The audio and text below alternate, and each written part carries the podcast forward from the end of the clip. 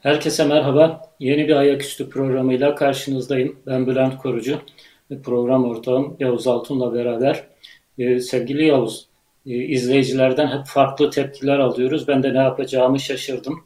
Bazen sözü çok uzatıyorsunuz ya birbirinize özel muhabbetinizi arkada yapın diyorlar. Geçen hafta da bir izleyicimiz herhangi işte hoş geldin falan demeden başladığımız için insan bir hoş geldin der diye beni epey fırçalamıştı.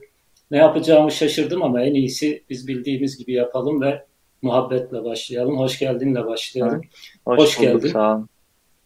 Hoş bulduk. Ee, Teşekkürler. Bugün bugünün gündemi ekonomi daha doğrusu zaten uzun bir süredir Türkiye'nin gündemi ekonomi. Bugün biz farklı bir açıdan bakmaya çalışacağız. Ekonominin ayrıntılarına girmekten ziyade dün önemli bir anket e, yayınlandı, sosyal medyada paylaşıldı. Metropol Türkiye'nin nabzını birçok açıdan tutmaya çalışıyor. Ee, bir, bir sorularından bir tanesi de sorularından bir tanesi de Türkiye'de ekonominin durumundan ziyade Türkiye'de ekonomiyi kim düzlüğe çıkarabilir, kim kurtarabilir? Hem iktidar partisi mensuplarına e, sormuşlar bu soruyu hem de elbette ki muhalefet ya da muhalefete oy vereceğini söyleyen insanlara sormuşlar. E, sen anketi inceledin. E, Evet. Nasıl bir sonuç çıkıyor ortaya? Ekonomi düzelebileceğine halk inanıyor mu? Partililer nasıl inanıyor? Koalisyon ortaklarının düşüncesine ya da e, ekonomiyi kim kurtarır, kim kurtarabilir sorusuna Metropol'ün anketine göre halk seçmen ne cevap vermiş? Yani aslında e, ankette gördüğümüz şey muhalefete karşı bir güvensizlik meselesi ama bu e, yani muhalefetin 20 senedir ülkede herhangi bir icraî faaliyeti olmadığını da göz önünde bulundurmak lazım. Yani 20 senedir AK Parti yönetiyor. Bütün ekonomi kadrolarını kendi e, içerisinde topladı, derüfte etti. Yani şimdi eskiden mesela 2001 krizinde bir Kemal Derviş geldi ve Kemal Derviş bir ekonomik e, bürokrasiye bir çeki düzen verdi ama o zaman ekonomik bürokraside zaten yıllardır orada çalışan insanlar vardı. Daha profesyonel daha hani biz devletin bürokratiyiz diyen insanlar vardı. Ama şu anda tam aksine bir AK Parti kliği bütün devletin kadrolarını ele geçirdiği gibi ekonomiyi de baştan sona yönetmiş, yönetiyor durumda yani. Hatta en son şu, şu Merkez Bankası atamalarında dikkat edersek sadece başkanı değiştirmedi Erdoğan. Yani orada yıllarca çalışmış bazı isimler de e, değiştirildi, gönderildi yerlerine e, daha tecrübesiz, daha böyle partili özelliği öne çıkan insanlar getirildi. Yani dolayısıyla halk e, ekonominin nasıl düzeleceği hakkında hiçbir şey duymuyor şu an. E, ve muhalefetin de bu yönde bir e, tecrübe aktarımı olamadığı için yani bir işte İstanbul Belediyesi'nin son bir işte birkaç senedir e, muhalefet yönetiyor ama hani İstanbul Büyükşehir Belediyesi tek başına bir ekonomik başarı hikayesi yazabilecek durumda değil. Nitekim buna rağmen işte Ekrem İmamoğlu mesela yurt dışından krediler buluyor bazı projeleri e, fonlayabilmek için ve bunu kendi şahsi hikayesiyle bulabiliyor. Yani e, normalde AK Partili birisi istese belki vermeyecek bankalar, yatırımcılar.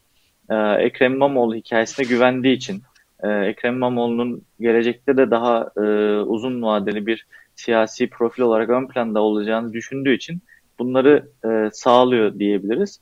Ama e, yani halkın bu derin umutsuzluk içerisinde yani çünkü e, birçok ekonomist bize hep şunu söylüyor. Yani 2001 ya da 94 krizinden farklı bir şey yaşıyoruz.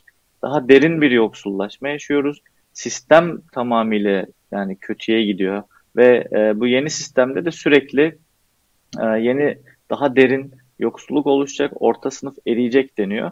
Nitekim küresel olarak da baktığımızda meseleye Türkiye gibi 2000'lerde Amerika'nın dünyaya dolar pompalamasıyla birlikte refaha kavuşan e, ve bu süreçte ekonomisinde çok da iyi altyapı yatırımları yapmayan ülkelere baktığımızda işte Brezilya bunun bir örneği, Hindistan bunun bir örneği. Buralarda da orta sınıfların eridiğine e, şahit oluyoruz. Dolayısıyla çok da kolay aslında bir e, görev değil, çok da kolay bir vazife değil e, muhalefetin üstlenmek istediği şey. E, halkın bu güvensizliğini de kısmen anlayabiliyorum. Yani ben biraz e, farklı görüyorum senden e, anketi. Şöyle ki, şimdi ankette evet muhalefete dair henüz bir güven oluşmuş değil ama iktidar partileri içinde e, müthiş bir güvensizlik var. Hatta muhalefet şey, iktidar partilerinin kendi seçmenleri arasında bile mesela AKP'nin e, yaklaşık dörtte biri, e, seçmeninin dörtte biri e, bu krizi AKP'nin çözebileceğine ya da mevcut iktidarın çözebileceğine inanmıyor. E, MHP'li seçmende biraz daha fazla. MHP'li seçmenin üçte biri e, bu krizi AKP'nin çözebileceğine dair bir inanç içerisinde değil. E, böyle baktığımızda aslında bu krizin daha çok bir iktidar krizi olduğunu, iktidara dönük bir güven krizi olduğunu söyleyebiliriz.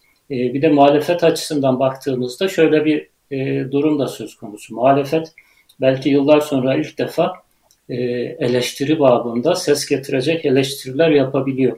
Küçük bir parti olsa da oy oranı çok düşük olsa da bünyesinde bulundurduğu ve eskiden beri ekonominin içinde bulunan e, bürokratlardan dolayı Gelecek Partisi'nin yaptığı mesela ekonomik sunumları ben çok e, doyurucu buluyorum. Yaptığı eleştirileri çok doğru buluyorum ki bu şey içerisinde e, gel, Gelecek Partisi içerisinde işte İbrahim Turhan gibi eski Merkez Bankası Başkan Yardımcısı, akademisyen, Borsa İstanbul'un kurucusu, e, ya da Kerim Rota gibi bankacılık sektöründen gelmiş, Akbank'ta üst düzey görevlerde bulunmuş e, kişiler. Serkan Özcan mesela çok hem parti sözcüsü hem de çok sık e, ekonomiyle ilgili tespitler var. Mesela yüzde, 128 milyar dolar nerede meselesini aslında tabloları okuyarak e, gündeme taşıyan bu eski bürokratlar oldu.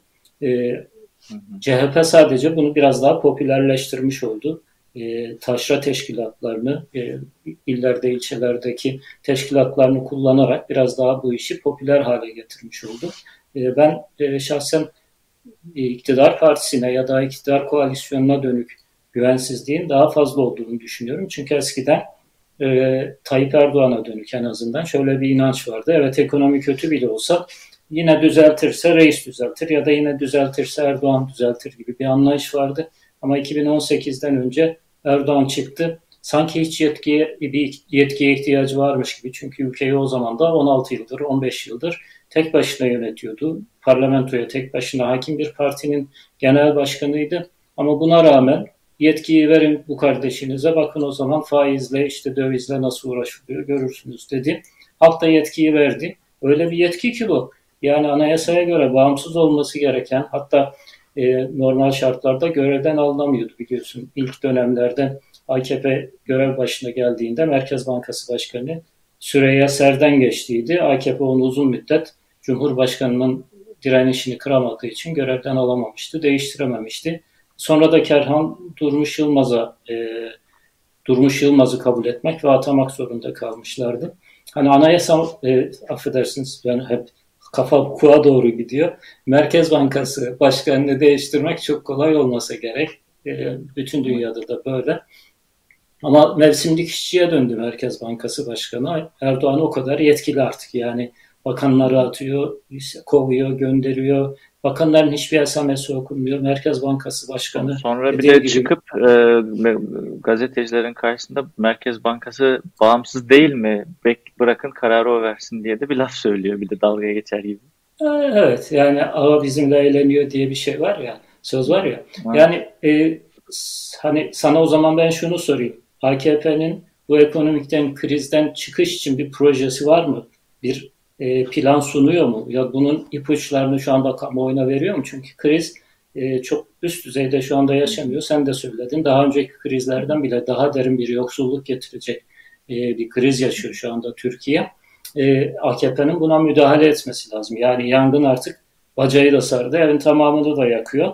E, itfaiye hortumu da AKP'nin elinde. Yani bütün yetkiler ve bütün kaynaklar AKP'nin elinde.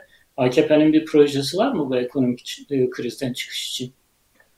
Ee, özellikle bu kurun bu seviyelere gelmeden önceki durumunda AK Parti sürekli işte faizi indirmekten e, bahsederken aslında şunu demeye çalışıyordu. Ben faizleri düşüreceğim.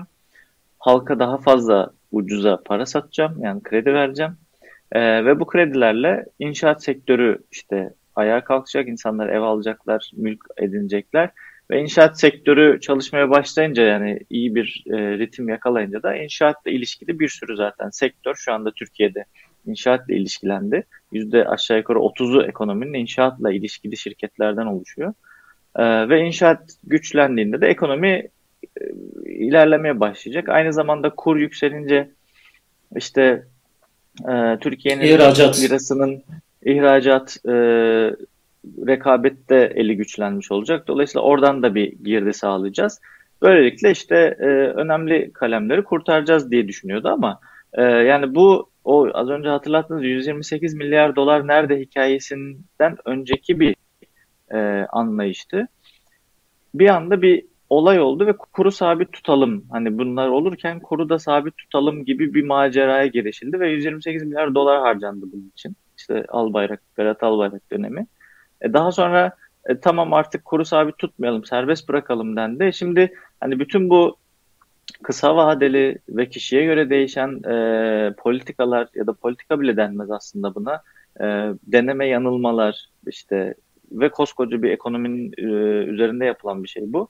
Bunlar şu anda geldiğimiz noktaya getirdi. Kur beklenenin çok daha üzerinde, e, enflasyon beklenenin çok daha üzerinde ve e, evet ihracatçı şu an belki kısmen bayram ediyor olabilir yani işte kurdan dolayı vesaire ama e, yani vatandaş bu korkutucu enflasyon karşısında beklenen kredileri almayabilir, beklenen yatırımları yapmayabilir. E, bununla beraber işte yurt dışından yeterli e, yatırım çekilemeyebilir vesaire. Bütün bunları alt alta koyduğumuzda gidişat daha da kötüye gitmeye başladı. Ama şu anda e, AK Parti'nin ya da işte e, sosyal medyada işte bugün dün galiba değil mi Serdar Çam'ın e, tweetleri vardı. Kendisi Kültür Bakanlığı'nda bakan yardımcısı ve iyi bir AK Partili yani kökenden AK Partili birisi. E, yani Serdar Çam'ın anlattığına göre bir plan var ama kimse bilmiyor. Kendisi de bilmediğini ifade ediyor. Ama diyor işte bu kasırga döneminde işte küresel bazı süreçler var. Bu süreçlerin ortasında biz Erdoğan'a güven güveniyoruz. Bizi hiç bugüne kadar e, ortada bırakmadı şeklinde bir şey söylüyor. Yani bu e, ayıp yani hani vatandaşa söylenebilecek bir şey değil. Çünkü Erdoğan babamız değil, anamız değil. Yani bu, bu mantıkla e, devlet lideriyle bir ilişki kurduğunuz zaman her şeye razı olursunuz ve bu her şeye razı olmak e, AK Parti bize gösterdi ki yani sonu da yok yani daha kötüye gidebiliyor, daha da kötüye gidebilir. Bunun herhangi bir sonu yok. Az önce dedim işte yani yoksullaşmanın bir sonu yok. Şu anda işte dünyada Venezuela örneği var, Arjantin örneği var, başka örnekler de var. Yani e, bu ülkeler de bazı şeylerde inat ettiler ve bu inat ettikleri sonucunda e, yani muazzam kötü bir ekonominin ortasındalar. Her gün ayakta kalmak, hayatta kalmak için sadece mücadele edebiliyorlar. E, belki çok e, küçük bir azınlık e, kısmen gemisini yüzdürebiliyor veya bir şekilde kapağı yurt dışına atabiliyor falan. Ama onun dışında ülke içerisinde sefalet e, diz boyu yani bir düzen, bir intizam, hiçbir şekilde bir istikrar oluşamıyor. Yani AK Parti 2013'te hatırlıyorsunuz 17-25 Aralık'tan sonra Mümtezer Hoca, Mümtezer Türk'üne çok güzel bir yazı yazmış. Şunu demişti. AK Parti'nin elinde bir istikrar küresi vardı ve bu küre sayesinde oy topluyordu. Bu küreyi Erdoğan aldı, kırdı şu an demişti. Gerçekten de öyle oldu. Yani 2013'ten itibaren bütün ekonomik göstergeler AK Parti'nin en güçlü olduğu taraf olan ekonomide e, o istikrar vaadinde her şeyi kırdığını artık hiçbir şeyin e, beklendiği gibi olmayacağını işaret ediyordu. Bugün o deneyin aslında bir, bir anlamda e, sonlarına ya da ortalarına geldik. Belki ne kadar süreceğini bilmiyorum ama dolayısıyla AK Parti'nin bir planı olduğunu ben zannetmiyorum. E, bilmiyorum siz ne düşünüyorsunuz? E, Serdar Çam'ın tweetleri gösteriyor ki bir deney yapıyorlarmış. Zaten bunu e, daha önce e, muhalefet partileri de söylüyordu. Bağımsız bürokratlar ya da bağımsız akademisyenler de söylüyorlardı. E, sonu belli olmayan ve çılgınca bir deneyin içerisindeyiz. Ve bu deneyin sonuçları aslında 3 aşağı 5 yukarı tahmin ediliyor. Yani Serdar Çam iyimser olmaya çalıştığı için sonunu göremiyoruz diyor ama bağımsız akademisyenler bu deneyin sonunu görüyorlar. Bu deney bugün başlamış bir deney de değil. Daha önceden devam eden bir deney ve bugünleri öngörmüşlerdi. TL 10 lira olur demişlerdi. Hatta ilginçtir birkaç gün önce biliyorsun 38 kişi e, hakim önüne çıkacaklardı. Hakim herhalde utandığından rapor alıp davaya gelmediği için, duruşmaya gelmediği için e, hı hı. yargılama ertelendi. Bu 38 kişinin suçu e, bir, bir yıl önce, bir buçuk yıl önce bu, bu gidişle böyle giderse e, dolar e, 10 lirayı bulur, 10 lirayı geçer bile diye tweet attıkları için bu kişiler yargılanıyorlar. Yani e, normal şartlarda aslında bu deneyin sonuçları biliniyor ama AKP'liler bu deneyin sonuçlarını da görmek istemiyorlar. Şimdi Serdar Çam tam aslında AKP'yi senin de söylediğin gibi çok iyi temsil eden ve çok iyi e, gösteren sembol bir isim. Yani e, daha önce TİKA'da görev yapmıştı. TİKA başkanı olarak görev yapmıştı. Ben Serdar Çam'ı bu Charlie Hebdo e, Erdoğan'ın kötü bir karikatürünü yayınladığı zaman evet karikatür kötüydü. Onu başka şekillerde de eleştirebilirsiniz. Ama düşünsene bir turizm bakanı, bakan yardımcısı daha doğrusu sosyal medyadan Fransa'ya küfretti. Charlie Hebdo'ya küfretti. O çocukları dedi. Affedersiniz piç, piç kuruları dedi. Şimdi Kültür Bakan Yardımcısın sen. Turizm Bakan Yardımcısın. Bütün dünyaya hani turist gelsin diye ne şaklabanlıklar yaptılar. Gittiler işte şey e, kampanyalar düzenlediler. Reklamlar biliyorsun. Ha aşılıyız, korkma benden filan türünden kampanyalar yaptılar. Böyle bir ortamda çıkıp bir ülkeye, bir devlete küfür ediyorsun. Yani akıl alır gibi değil. Sonra da turist bekliyorsun. Sonra da turizmden gelir bekliyorsun. Yani bu kafanın e, Türkiye'yi yönetebileceğine, Türkiye'nin ekonomik krizini diğer krizlerle birlikte çözebileceğine dair benim hiçbir ümidim, hiçbir beklentim kalmadı. Şimdi ihracat için doları düşürdük ki Serdar Çam'ın diğer tweetlerinde var. Başkaları da söylüyorlar. Şu anda halka bunu pazarlamaya çalışıyorlar. E, ihracat artacak ve uzun vadede bir şekilde biz bu e, düzenli tersine çevireceğiz diyorlar. Ama yani döviz ısrarla yüksek devam etmesine rağmen ihracatta da bir patlama olmuyor. Neden? Çünkü nihayetinde ihraç edebileceğin ürün için ara kademe malları ithal ediyorsun. Ya da enerjiyi ithal ediyorsun. Çok pahalı zaten enerji fiyatlar çok yükseldi. Üstüne üstlük sen bir de e, kur şeyini şokunu yiyorsun. Sanayici kur şokunu yiyor. E, halka yansıtmamak için enerjinin bütün zammını sanayi üzerinden yapıyorsun. Dolaylı gelsin ve halk fark etmesin buna. En azından biraz zaman kazanayım diye. E, böyle bir ortamda ihracatı da e, patlatamıyorsun. İhracattan beklediğin geliri de elde edemiyorsun. O zaman ne oluyor? E, kuru yükseldiğiyle kalıyor. Halk fakirleştiğiyle kalıyor. Bugün sosyal medyada, internet sitelerinde paylaşılan bir haber vardı. Yani daha önce şeker ve e, yağla ilgili kota uygulanıyor. E, marketler birer kilodan ya da birer parçadan fazla satmıyorlar. E, bugün onun yanında un da eklenmiş. Şimdi insanların temel gıdası ekmek. E, un kara borsaya düşmüş durumda. E, dün gene sosyal medyada bir paylaşım vardı. Bir fırıncı diyor ki yani bugün bir fiyata alıyoruz, yarın başka bir fiyata alıyoruz unu. Böyle bir ortamda biz e, nasıl ekmek e, parası kazanacağız ya da nasıl ekmek üreteceğiz? Yani düşünün AKP'nin e, kalesi olan şehirlerden bir tanesinde Erzurum'da yanlış hatırlamıyorsam e, fırıncılar greve gitmek istiyorlar. E, neden? Çünkü un fiyatlarıyla ve diğer maliyetlerle artık yarışamaz hale gelmişler. Böyle bir ortamda ya, ve Serdar Çam gibi kafaların ülkeyi yönettiği bir ortamda e, ekonomik krizin çözümü çok yakın vadede görünmüyor. En azından bu iktidarla birlikte görünmüyor. Şimdi ekonomik krizi çözmek için güven çok önemli. Yani hem içeride hem dışarıda insanların e, kaptana güvenmesi lazım, yönetime güvenmesi lazım. Dışarıdan e, sermaye transferi olması için içeride de insanlar sağlıklı bir biçimde e, üretebilsin ve yatırım yapabilsinler diye. Yani hem iç hem dış yatırımcının yegane sermayesi güven. Şu anda bu güven kaybolmuş durumda. Bu güvenin iki tane ayağı var benim görebildiğim kadarıyla. Bir tanesi yetkinlik. O darmadağın edildi. Diğer, diğeri de e, dürüstlük. Ekonomi yönetimi ve ülkenin genel olarak yönetimi şu anda büyük bir dürüstlük krizi yaşıyor. Yani e, yolsuzluklar had safhada, adam kayırmacılık had safhada, beş maaşlı altı maaşlı bürokratlar almış başını gidiyor.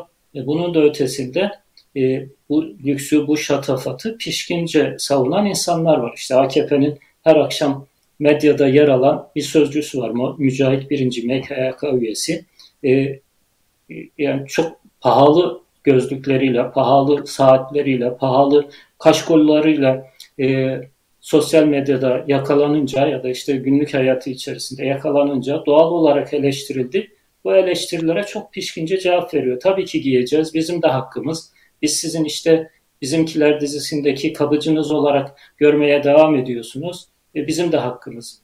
Eyvallah hakkınız. Gerçekten helal yoldan kazanıyorsanız hakkınız ama bir tarafta insanlar ekmek yapmak için un bulamazken, evine e, götüreceği yağı bulamazken, yağ kara borsaya düşmüşken, marketler kota uygularken siz e, böyle pahalı e, kıyafetlerle, böyle pahalı e, oyuncaklarla oynamaya devam ediyorsunuz. Şimdi bu tabii ki insanlarda büyük bir tepkiye sebep oluyor. E, sen bu güven krizini yani hem yetkinlik anlamında hem de dürüstlük anlamında AKP'nin çözebileceğine inanıyor musun? Ee, yani bunu AK Parti'nin artık çözemeyeceği, AKP'nin çözemeyeceği artık hani aşikar onunla ilgili e, yani istese de çözemeyeceğini düşünüyorum. Çünkü e, yani Erdoğan kendisini şu anda öyle bir şekilde bağladı ki yani MHP ile iktidarı paylaşmakla beraber işte e, hani tamamen kutuplaştırıcı bir siyaset diline muhtaç. Çünkü bunu yapmadığı takdirde seçimde hiçbir şekilde e, kazanabilmesi mümkün değil. Yani ancak işte onlar bizler, bizler onlar o ayrımı yapabildiği müddetçe şu anda Erdoğan e, seçim kazanabilir. Ve kutuplaşmayı arttırmak için de mecburen böyle işte hamleler yapmak zorunda. Yani daha sert, daha işte toplumu e, kışkırtan hamleler yapmak zorunda. E, bütün bunlar da bahsettiğiniz güven krizinin daha da derinleşmesi anlamına geliyor. Yani işte Mücahit Birinci'nin e, ifadesinden de ben onu anlıyorum. İşte biz bize hep hor gördünüz, hakir gördünüz. Ama şimdi biz öyle atkılar takabiliyoruz. Siz e, bundan gocunuyorsunuz demeye çalışıyor ama yani Türkiye'de şu anda öyle bir noktaya gelmiş ki yüzde 40 asgari ücretle çalışıyor resmi rakamlara göre. Yani bu dünyanın hiçbir yerinde böyle değil. Yani e, yüzde 40 tabii bu asgari ücretin önemli bir kısmının e, ben hani e, işverenin asgari ücretten göstererek sigortaladığını ve üstten belki biraz para verdiğini düşünüyorum ama gene de yani insanların yüzde kırkının çalışan nüfusun yüzde kırkının asgari ücretle sigortalanması, asgari ücretle bir şekilde ilişkilenmesi demek. Hani normalde işte halk açken e, yöneticiler lüks içinde yaşıyor ifadesi biraz popülist de bir ifadedir. Halkın hepsi aç değildir çünkü hiçbir zaman. Yani sadece belli bir kısımdır ama Türkiye'de bu kesim ciddi e, artmış durumda. Yani e, en orta sınıf olmasını beklediğiniz insanlar bile bugün e, bir bilgisayarı bozulduğunda, bir arabası e, işte tamire ihtiyaç duyduğunda bunları iki kez üç kez düşünecek noktaya gelmiş durumda ki bu insanlardan siz iyi bir çalışma performansı, iyi bir iş performansı alacaksınız ve ekonomiye katkı alacaksınız. Yani bu bile artık ciddi anlamda e, problematik hale gelmiş durumda. Ama şuna aslında odaklanmak lazım. Yani hani diyelim AK Parti ekonomisi e, e, AK Parti yönetiminden çekildi. Muhalefet bunu e, yapabilecek mi e, sorusuna tekrar dönmek isterim. Yani o soru önemli bir soru çünkü muhalefetin biraz da e, yani az önce dedim Erdoğan'ın kazanmak için tek şansı kutuplaştırma siyaseti. Dolayısıyla muhalefet o kutuplaştırmaya düşmeyecekse elinde tek bir argüman kalıyor ekonomi.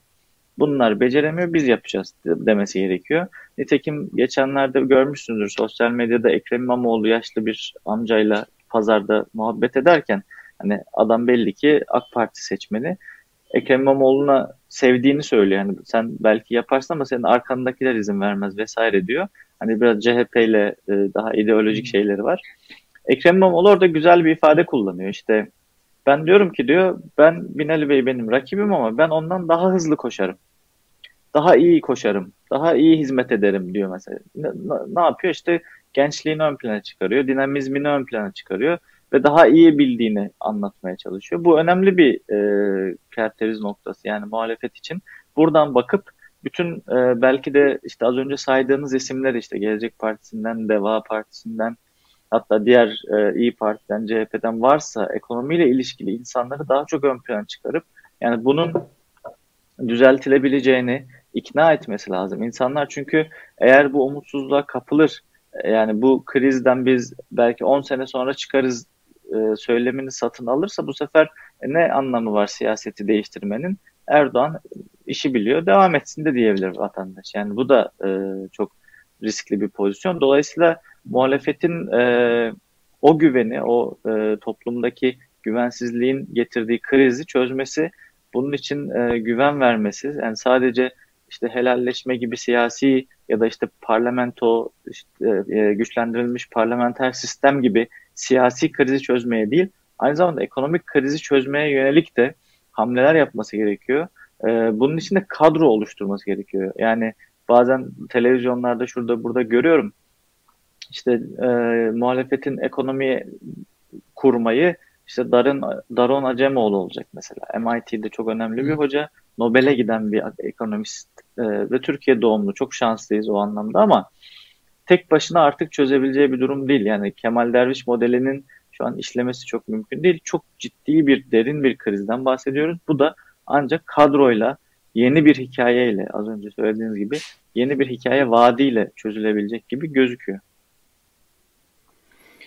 Evet ben de e, sana katılıyorum. Şeyin muhalefetin hani bugüne kadarki siyasi ve sosyal mesajları yerini buldu. Ama e, mesela ekonomiyle ilgili e, eleştirileri de isabetliydi ama biz şöyle yapacağız türünden bir e, açıklamalarını, bir beyanlarını henüz ne yazık ki görmedik. Gerçi Kemal Kılıçdaroğlu bugünlerde sanki ekonominin önemini fark etmiş gibi işte geçtiğimiz hafta TOB'la görüştü, TOB'la buluştu. TOB işte e, bu orta kesim e, ekonomiyi ayakta tutan odaların toplandığı üst çatı. E, orada iyi açıklamalar yaptı ya da bugün ya da yarın yanlış hatırlamıyorsam marketçilerle görüşecek ve markette marketlerdeki krizi çözmeye çalışacak. Marketlerdeki kriz iki ayaklı. Yani bir taraftan vatandaşa bakan yönüyle baktığınızda e, gıda satışı çoğunlukla marketler üzerinden olduğu için vatandaşın canını en fazla yakan şeyler onlar. E, öbür taraftan da marketçiler şikayetçi bir sattığımız şeyi bir daha yerine koyamıyoruz. İşte biraz önce bahsettiğim şey fotoğraf e, yayına geldi tekrar. Yani bu tarım kooperatiflerindeki bir e, anons bir de yani Erdoğan'ın çok güvendiği ve işte enflasyonu, hayat pahalılığını önlemek için ilaç olarak, çözüm olarak sunduğu yerdeki bir fotoğraf. Yani yağı kotayla satıyor, şekeri kotayla satıyor, unu kotayla satıyor. Yani vatandaş yani en temel gıdalar bunlar. Yani sadece ekmek yemek için ve ekmeği de hani fırından almasın, evinde yapsın dediğinizde bunlarla yapacak ve bunları bile vatandaşa kotayla veriyorsanız artık enflasyonla ya da hayat pahalılığıyla nasıl baş edeceksiniz? Geçtiğimiz hafta Kemal Kılıçdaroğlu ile Meral Akşener olağanüstü bir toplantı yaptı. Herkes oradan olağanüstü bir açıklama beklerken onlar bir ekonomik kurul oluşturduk ve ekonomi üzerine çalışacaklar diye çıkışta açıklama yaptılar. Ben bunu şüpheli buldum. Yani buna çok ikna edici görmedim. Neden? Çünkü ekonomik kurul oluşturmak için olağanüstü toplantıya gerek yok. O gün bir de Bahçeli ile Erdoğan olağanüstü buluştuğu için çarşamba günüydü yanlış hatırlamıyorsam. E, bunun şeylerin muhalefet cephesinin de olağanüstü toplantısı dikkat çekmişti, ilgi çekmişti. E, ama umarım gerçektir. Umarım o ekonomik kurul çalışmaya başlar. E, CHP içerisinde e, benim görebildiğim kadarıyla eski devletçi bürokrasi ağır basıyor e, ekonomi politikaları açısından. İşte parti sözcü, sözcüsü Faik Öztrak eski hazine müsteşarı, e, Derviş'in hazine müsteşarıydı ama çok etkin e, birisi değildi. Hı hı. E, fakat yani siyasal açıklamalarına baktığımızda çok klasik, çok eski böyle e, CHP bürokratı şeyinden kurtulamıyor bir türlü havasından, o şablondan Hı. kurtulamıyor.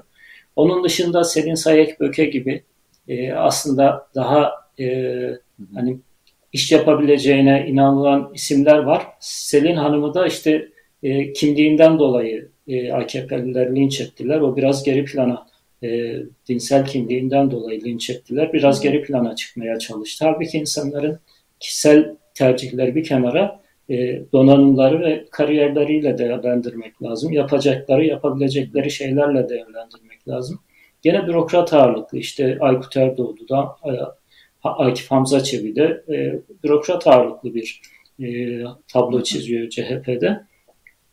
Yani CHP'nin yerine sanki şayet bir koalisyon ortaya çıkacaksa ekonomi ayağını Deva Partisi yürütecek, Deva Partisi yönetecek ve Ali Babacan'a sanki bu iş havale edilecek gibi görünüyor. Seçim yaklaştıkça aslında Batı'da olduğu gibi, daha doğrusu Avrupa demokrasilerinde olduğu gibi aslında bunlar da açıklamak ve ilan etmek lazım. Yani dış politikayı falan parti yönetecek ya da falan e, ekol götürecek. Ekonomiyi de e, diğer şu parti götürecek diye önceden açıklamak ve projeyi de ortaya koymak lazım. İşte Ali Babacan'ın da yanında eski bürokratlar var, birlikte çalıştığı bürokratlar var. İbrahim Çanakçı, şu anda fotoğrafta görüyoruz. E, illerde gezdiğini ve illerde bir kısım toplantılar yaptığını da fark ediyorum. Ben YouTube'da vesaire filan görüyorum. Eski BDDK e, başkanıydı. E, muhalefetin bu isimleri, bu bürokrat isimleri işte dediğim gibi şeyde e, Gelecek Partisi'nde bunlar çok fazla görünüyor. Çok fazla e, göze batıyor ve göz dolduruyor. Kerim Rota gibi işte İbrahim Turhan gibi sosyal Serkan Özcan gibi hakeza şimdi onu görüyoruz. Bunların biraz daha fazla e, görünmesi lazım. Sosyal medyada çok aktifler. Sosyal medyayı çok iyi kullanıyorlar. E, zaten geleneksel medyada da kendilerine çok yer bulmaları mümkün görünmüyor. E, biraz daha belki akademi camiasının topa girmesi lazım. Biraz daha fazla akademisyenlerin risk alması lazım. E, açıkçası hani o ENAK grubu, ekonomik araştırma grubu olarak da enflasyonla ilgili e, enflasyon araştırma grubu affedersiniz. Onlar da aslında önemli bir şey yapıyorlar. TÜİK'in e, örtmeye çalıştığı yangını onlar en azından yangının fotoğrafını çekip halkla paylaşıyorlar. E, ama biraz daha böyle bir derli toplu bir çatı altında bir birliktelik altında yani bilginin, donanımın ve e, projenin ortaya konacağı bir evet, e, kadro, çatıya sanki kadro var aslında. Yani Türkiye'de ekonomiyi çok rahat yönetebilecek ya da işte mevcut krizleri çözebilecek, sorunları çözebilecek kadro var, her zaman var. Yani Türkiye'nin yetişmiş insan e, kalitesi, yetişmiş insan sayısı hani hep diyoruz ya işte mesela işte neden Af- Afganistan olmadı, İran olmadı, işte Irak olmadı. Türkiye'nin şansı o yani hani e, bir şekilde iyi üniversiteleri olan, Avrupa'ya yakın olan, işte belli bir e, kalitesi, eğitim kalitesi olan bir ülke Türkiye ve çok sayıda geçmişten bugüne işte çeşitli işletmeleriyle, bürokrasiyle falan çok fazla insan yetiştirmiş de durumda. Bu insanlar zaten sosyal medyada ya da med diğer medyalarda hani e, bir şekilde durumları iyi analiz de ediyorlar. Ama iyi bir koordinasyona ve bu koordinasyonun neticesinde de iyi bir hikayeye işte ihtiyacımız var. Bunu da bakalım başarabilecekler mi? Evet yavaş yavaş toparlayalım programımızı isterseniz. Ee, söz verdiğimiz sürenin sonuna geldik. Ee, senin ekleyeceğin şeyler varsa onu alalım. Ee, izleyicilerimizden. Yeterli aslında. Bizim isteyen... Araya girip eklemiş oldum. Evet. O zaman e, bir ayaküstü programından da hepinize iyi haftalar diyoruz sevgili izleyiciler. E, bizi izlediğiniz için teşekkür ediyoruz. E, kanalımıza abone olursanız ve bildirimleri açarsanız size çok daha hızlı ve çok daha kolay bir biçimde ulaşabiliriz. Hepinize iyi haftalar diliyoruz. Yavuz Bey sana da iyi haftalar. Teşekkürler. Ağzına iyi sağlık. haftalar. Sağ olun.